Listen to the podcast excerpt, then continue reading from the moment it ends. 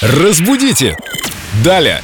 С нами Виктория Полякова, культуролог, эксперт в области русского языка. Столько всего у нас в языке непонятного, столько белых пятен, и мы продолжаем их раскрашивать энциклопедическими знаниями нашей любимой Вики. Вика, привет. Привет, друзья. Читаем мы с Семеном книги о здоровье. И вот цитата из книги. «Несть числа женщинам, которым говорили, что их страдания вызваны...»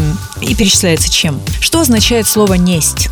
Несть – это устаревшая форма «нет», которая уже, соответственно, не используется. А еще это «несчесть», которая слилось в одно слово и превратилась в «несть». В любом случае, слово «архаичное» уже не используется только в некоторых книгах, которые вы читаете с Семеном. Древние книги о здоровье. Давайте перейдем к этим женским страданиям, которым несть числа. Несть значит не счесть. Да, да, именно так. Бедные девочки. Жалейте нас, любите, носите на руках. Разбудите! Далее!